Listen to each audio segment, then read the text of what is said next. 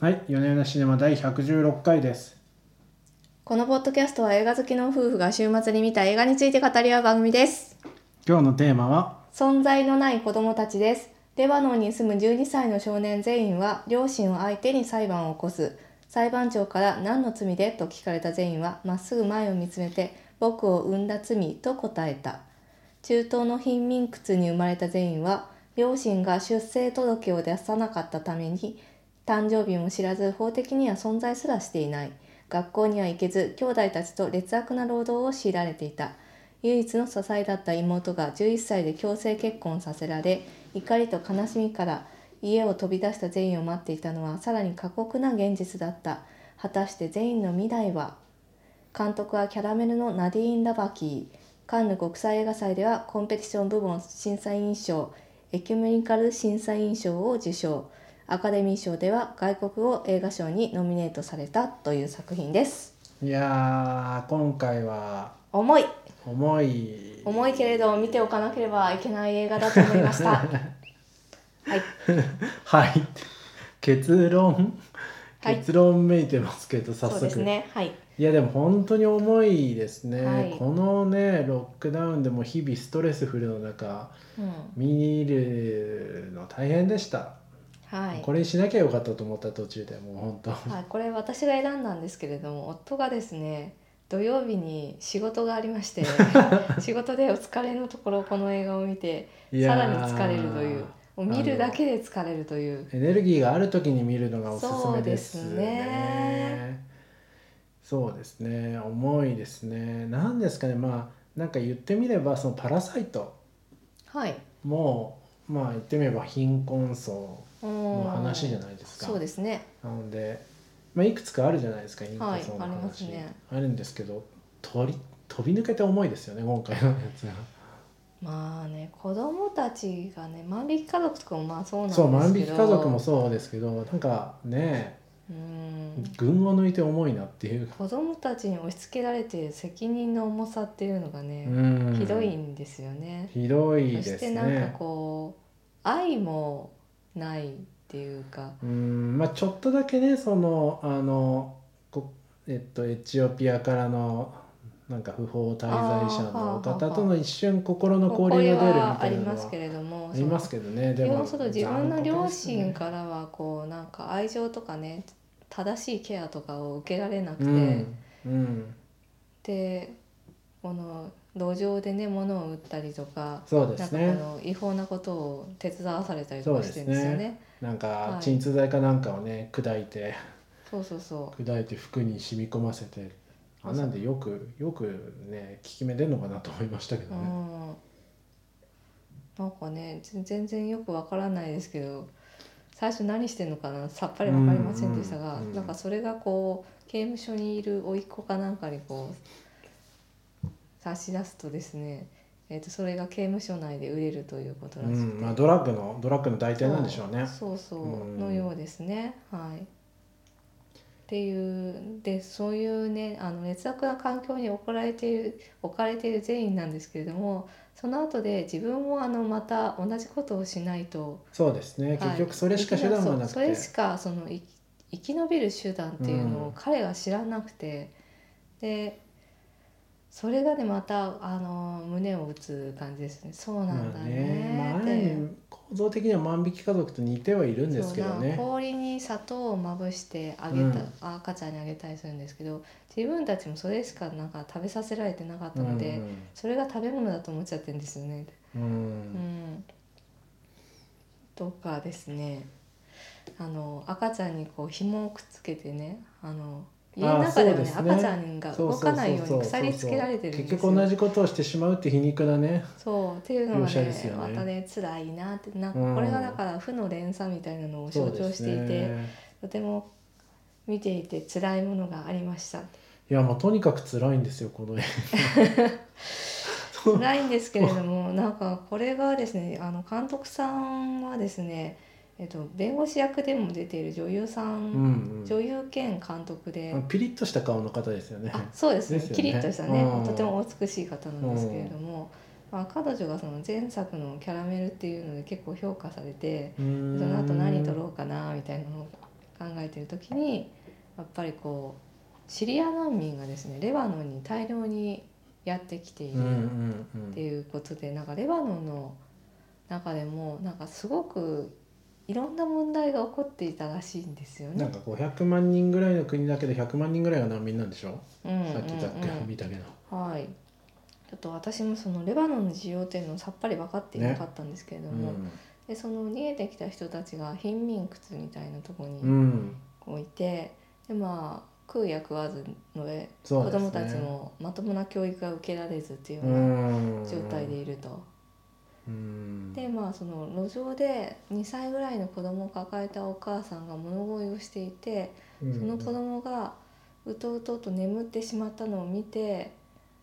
なんかその光景がものすごく目に焼き付いたとあその監督さんが監督さんがね、うんはいということででなんかやりたいことを書き出していったらあのこれはやっぱりこの子どもたちの目線で今の現状を描くべきだというふうに思い立ったらしくてですねリサーチに約3年を費やし実際にこの主人公全員をはじめ出演者のほとんどは演じている役割らの同じような境遇にある方すごいですよね素人ではい構成されてよくできますよねますと。いやーそうなんですよ。ごいこの主人公の役のね表情とかもすごいですよねそのもうすでにこう大人びてよすよすってびとむっていうかねああでその主人公のそのゼイン君を演じているのが、うあんの元々シリア難民のね男の子だったらしくてで、まあ、キャスティンググディレクターが「あのあこの子だ」って言って探してきたまらあ、しいあんの子でねすよねそのストリートにいるところをねはあいの子だと思いますよ、そうなんかあの12歳ぐらいという設定なんだけれども、うんうんあの体がまだね幼いんですよねちょっと幼く見えるああ痩せててね、痩せててねあーそう栄養失調気味だからねなるほそどれでねこうちょっと憂えたようなうん、目をあしていてっていそうそうよう憂いたはあというねあの目線がそうなんですよなんで彼のね瞳っていうのがこの映画の中でもすごくこう我々に考えさせてくれるすごい表情ですよね。はなんですかね本当にその演技じゃなくてそういう人だから、まうんあ、そういう人そを、ういうでいろいろ見てきたからこその瞳なのかもしれないですねう。ん。なるほどね。あ3年もかかってるんですねやっぱ映画と一本撮るのってすすごいですね。うーんいやーなかなかまあ日本ではここまでの状況っていうのはないんですけどとはいえ日本でもこうあの子どもの虐待とかが増えていとかるねとかね。わけでございまして、まあ、うんこれはなんかあれですねこう世界の映画見ててもこうホットトピックなのかもしれな貧い困ね。大人たちが追い詰められることでさらに一そ番うね弱い子どもたちが悲鳴を上げているっていう状態なんでしょうね。うんというわけでこの映画で、まあ、子どもたちがかわいそうというか逆にその子どもが大人を訴えるっていうねそうですね、はい結構衝撃的な、うんあの最初にねパンチを食らわしてくるオープニングなんですけれども、うんうんうんうんその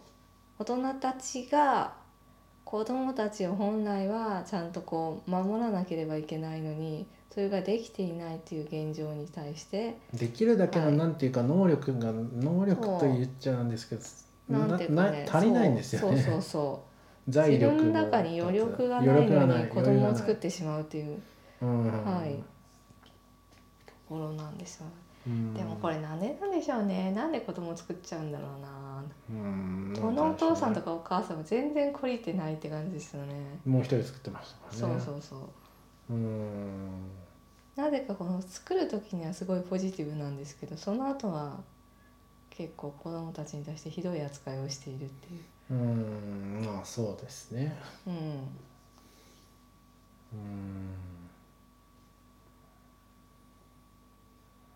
はいはい。ということですね。で結構いやー今私回のね中で結構ねあの今回あーっ暗いてですよ思ったところもねこのポッドキャストもはい細かいところでいくとそのキャプテンアメリカの服着てんですよこの男の子が。なんかジャージみたいなやつですか？あのなんかそう下のスウェットみたいなやつあーそうなはんだ、いうんうんうんにキャプテンアメリカのマークついてるんですけど、ああはそうなんですねい、気づかなかったでも本人は映画館とか行ったことないわけですよ、うーん確かにそでもスパイダーマンは認識してましたよねう彼とは認識はしてましたんで彼なのっていうふうにそのゴキブリマンのスーツを着たおじいちゃんに聞いてるんですけど、うん私は彼じゃないって親戚みたいなもんだっていうふうに言われてそうなのかって納得してましたからあのおじいちゃんだけがこうなんていうかこうちょっとだけ心温まりますよねですねあのおじいちゃん周りの一連のうん一連の人たち優しいですからね、うんまあ、彼らもやっぱりあのおじいちゃんなんアルメニアとかだったのがなうんんか別の国からのやっぱりうん移民者なんですよね、うんで移民者同士でやっぱりこうちょっと連帯して付き合ってるというか、うん連帯してこうお互い支え合ってるっていうようなところがあるコミュニティなんでしょうね。うんで、まあ、何が言いたいかっていうとその西洋のその文化みたいなのが入ってきててうんうんうんうんでまあその西洋のねお金持ちの子供たちが楽しんでいる同じキャラクターを彼らもやっぱり楽しんでるんだけどそこにすごい差がある運命の差があるっていう、まあそうですねそう一方でそのこの全員がやってることっていうのは他の遊びといえばですねあのなんか大人たちの真似をして銃みたいなうんうんうんあの木で銃みたいなのを作ってでそれをこう高く掲げてなんかアッラーを称えるみたいなそういう遊びをしてたりとか銃を撃ち合う遊びとかなんかこう廃墟に行って物を壊したりとかする遊びとかしてるっていうところとかが出てきましてなんかねその辺りもすごくこう落差を感じさせるなっていうまあそうですそう、ねこの子供である全員がなんか見聞きしているものっていうのがあまりにもなんか西洋の子供たちと違いすぎる、うんそれが遊びに反映されていてとても辛いなっていうふうに思いました、うんあとねなあるほどあれだなあのあの時にえーっとその刑務所にいろいろ事情があって入れられちゃうんですけど、うんうんうんうんその時にあの神父様とそのボランティアの白人の人たちみたいなのがゾロゾロあー来ますねとやってきて、皆さんをこう励ますために歌を歌いますみたいな感じでうんうんやいのやいのこう楽しい歌とか歌い出すんですよ。でまあ一部の人は喜んでるんですけどなんか他のあの刑務所に収容されている人たちからするとものすごい場違いなんですようね。んうんうんあのそんなもので癒されるのかこの悲しみが苦しみがっていう、はい、うんうんうんぐらいのがあってだからなんていうかこの西洋の人たちが施しをしようというようなうんうんうんなんていうかそのももちろん本人たちはすごくね善なる気持ちでやってるんですけどそのなんか偽善の欺瞞みたいなものもちょっとあぶり出してるなっていう感じはうんなるほどねしましたね。そんななんかなるほどねちょっとしたあのうんことではなんか助けられないぐらいの悲しみがここにはあるっていううーんそうですねなんかこう、うんこれが悪いあれが悪いこれを倒せばなんとかなるみたいなそういう簡単な構図じゃないですようね、んもうねそうですね確かにあの両親もよろしくはないんですけども、うんうんなんか責められるかっていうとやっぱそうでもなくて、うーんまあまあ責められるけどまあそうねあそうですかなんか最後にこうあの母親役が、うんなんかねうん充実してるじゃないですか。うんうんうんあ本人たちもそう他に方法がなくて必死にやってるんですけそどうそうそう他に方法がなくてっていうところもまああると思うんですよ、うんうんうんもちろんねなくはないわけでなくはないんだがそうなくはないんだがそれを受け入れない社会でもあるっていうとうころが、んまあその貧民窟に住む彼らが別の仕事がしたいって言ったところで誰も受け入れてくれないというそう現実もねやっぱり一方であるんですよね。そうですねはい、まあなんか犬みたいな扱いをされているみたういな。んと言われてましたけど、そうですよねいやーそうなんですよねだから多分別に出生届は出せばいいんじゃないのかななんのなんで出さないのかな確かに何なんでしょうねなんでなんでしょうね税金がかかるとかわえかんない、わかんない何なんだろどういうことかいやちょっとわかんないあのでも確かにや何出生届を出すことで、うんなんだろうもうそうんあわかんないですねもう不法滞在だとそこで逮捕されてしまうっていうのはわかりますけどねあー不法滞在なのかな、うん実際のその全員役の男の子はそのシリア難民だったんですけあうんど、亡命してるんで映すよ画ねの中ではそういうふうな違いますねレバノこンとは言ってなかったレレババノノンン人人だだって言ってたからねってことになってたんでちょっとわかないでなんなんのかすねねそう言われてみると確かになんかそんな基本的なとこなんでだろうと思わなかったな今言われるまで うんうんうんまあはいそういうわけで、この映画を見てさらに子供を大切にしないとなって思いましたよね まあそうですね親として気を引き締めていきた いあそういうそういう前向きな気持ちになったわけです前ね向きそなあそうそねれは良かったちゃんととても経済的にもねお金を稼いで子供を守らないといけないし、まあ教育もしっかりしていきたいうんうんまあなんかようようわからんですがまあ前向きな気持ちになったんだなんったらかよまかっあたと映思画いのます中の救いとしてはですねまず子供たちが可愛いっていうこととタフですねみんなねみんな赤ちゃんも意外とい大丈夫なんだな病気にならないん だな意外とタフ意外と意外とタフなんか泥みたいなあのー、なんだっけあの子ねあの子可愛かったっすうね、ん、あの子意外とタフですよねえーヨナスポテチとかヨナスね食べてましたよそう そうそう小さいのに一歳なのにそうあかんでーって思あいあでましたも結構大丈夫なんだなと思いどうまでしすたかねなんか離乳食に関して日本の離乳食の制度があまりにも厳密すぎるっていう話は聞きますけどね、うんまあそうそうでしょうはい日ね本のお母さんたちね追い詰められてて辛いんですよ私の気が狂いそう でしたよまあだからそれがこう、ベストベストに近いものはそうなんでしょうねこう、はいなんかねこれだったら死なないみたいなラインそとう死なないラインとこれが最高だみたいなベのストとって違ういんうでそすうそうよ、ですねはいで最高だが標準になっちゃってやっぱり息苦しいですよきっと、うんうんうんうん意外とポテチを食べても大丈うんみたいですねみたいいなやでもまあこれ別にこれを聞いてポテチを食えって言ってるわけではな夫いじゃのないでですねあそうですねこれはまたあの不適切発 言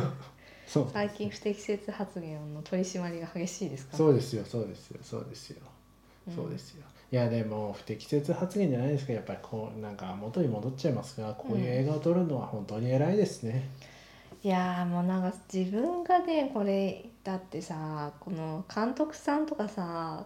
ものすごい多分まあまあレバノンの中で上流階級の人だと思うんですよ。うーんあでそそうなんのですか貧民窟の人たちを取材して何年も取材してこの映画を取り上げようっていう風な意志を強い意志を持ち続けるってすげえなーと偉思いっですて。だから日本だってこうホームレスの人たちに取材して映画撮ろうっていう風に思うのって結構辛いじゃないですか。まぱりあまあ簡単なことではないですねいなそういなくはないと思いますけどいなくはないと思いますけでもど。なんかそしてなんかこうちゃんとしてますよねそのあまりこう戦場的にならずにドラマとして最初こう、裁判のシーンから始まってちょっと謎解きみたいなのが、謎を解かれていく感覚とかあったり、最初にね。のあとうんうん時々こうあの上空からスラム街とかを撮るあードカロットーとかンでね。ドロはーいンで撮るようなカットとか、すごい効果的ですよね。そうあれもねすごかったですうよね。んなんか映画としてもすごいちゃんとできてるなって感じしましたそうだからミクロとマクロみたいなのがちゃんと描かれてるあ感なんじかがかっこいいこと言いますね。よかっこいいこと言っちゃいますミね。クロとマクロについてそれぞれ何を指しているんですまあかそのマクロではその今の国の情勢おみおたいいやな、そういうことですね、はいその難民の問題であったり、外部環境不って法話移です民ねであったり、そうあー子供たちの強制労働であったり、はなんかあはの11歳の妹も11歳なのになんか気持ちの悪い親父に売られるように結婚させられて、そうですね結婚してもあの別になんか戸籍がその戸籍っていうのをなんなんていうのか出生届まあが戸籍がないんですよなねいから、うんまあ法的なまあ売義ら務れとたかんがですよねね実質は 実質売られてうんうん11歳でね、うん、で子供を作らされてみたういな、ん、もうなんかおぞましいですよ。おぞましいおはいぞましい、はい、っていうこととその一人一人のに合ったうんこのストーリーっていうの両方見せていて、うんなんかこうさすがですいいねなと思いましたよねうまいこと言いますねそれぞれまの主人公た主人公にも周りのキャラクターにもさまざな深い事情があってたそうですねそうせざるを得ないという不法なことでもそうせざるを得ないという状態にそう置ですかねれているっていうのをすごくうまくねこう、うん組み合わせて物語にしていたなって思って、うん、おりましたそうですねはいそうですねあとやっぱりそのさっきのそのゴキブリマンのところでもいもありましたけどちょっとだけ心の交流が出るのがいいなと思ってていいですあよねのはい市場で、あのシリア難民の女の子とああそうですねあれもね、ちょっと触れ合いがうん、触れ合いがあってよかあったって。うんうんまあなんか地獄だと本人はここは地獄だって言ってましたけど地獄にもちょっとだけこうね光が当たるようなシーンがたまにあるのはいいですね。うんそうですねそうですね。そうですね地獄の中の光としてはやっぱり全員があの他の子供たちを見捨てないというところですよねうーそういうん確かに一回もう、あの赤ちゃんをね置いてどっかに行こうかなと思ってもね、うん結局戻ってきますからね。そうそうそう見捨てられないかうらんこう、そう鍋でですねガラガラ引そういてねだから遠彼いがところまでこうまあな行っんてか犯罪チックなこう金稼ぎはするもののやっぱなんつうか人の心を失っていないっていう。そうそうそうそういう魂が失っていないというところがね、とてもいいなって思いましたし最後の最後のラストではなんかいいことがねありましたよね。ラスト。ラスト言っていいのかどうか、まあ、お母さんとねヨナスがまた再会することができて本当に良 かったあもう言っち言っちゃうわ母けとでしすてね。は母としては本当にでもよよよよよって まあいいか。はいいやあのあのなんかね、うーんあの監禁してどうすんだろうってちょっと思いましたけどね、あんな赤ちゃんね。もう売り飛ばすんでしょうねね売りちゃんと労働力まで育てるの大変だと思うんですからね。まあ労働力じゃなくて養子が欲しい人に売るんじゃうなーいん、あそういうことか。うん、でまあ、まあ、ブローカーを使ってう、ん、なるほど。投資っていうふうに売るんでしょうね。なるほど。やっと理解できました。そうですよね。いや他の人たちは一体何のために監禁されてたのかよく分かんなかったですけどね。分かんなかったですね。はい。はいじゃあいやまあでもとにかくすごい重い映画なんでちょっとあの体力のある時に体力のある時でもになん。かぐったりし疲れちゃったんだよねこれ見たら本うん当いやそれだけね力のある作パワ品ーだのという作品だということですよ。そうなんですよだと。もうちょっとなんか気楽なのを選ぼうかなとも思ったんですけど。いやでもねいやつななんで辛い目にあったんだろうと思いながら見てましたけれど も辛いちゃんと見てよかったですよ本当こういうのねちゃんと見た方がいいですね見たそう方がいいですしなんか知らなかったやっぱりねこういうレバノンの実情とか知らなかったですよ、ううんなんかやっぱ気持ちの良いことだけ耳障りのいいことだけをそうですね聞いてることももちろんできるんですけど見なければいけないこと聞かなければいけないことには必ず五感を研ぎ澄ませてはい臨みたいと思ったわけでございます。という感じで、まあ、今週はこんなところですかねそうですねは、はいい、はい、では今週はありがとうございましたありがとうございました。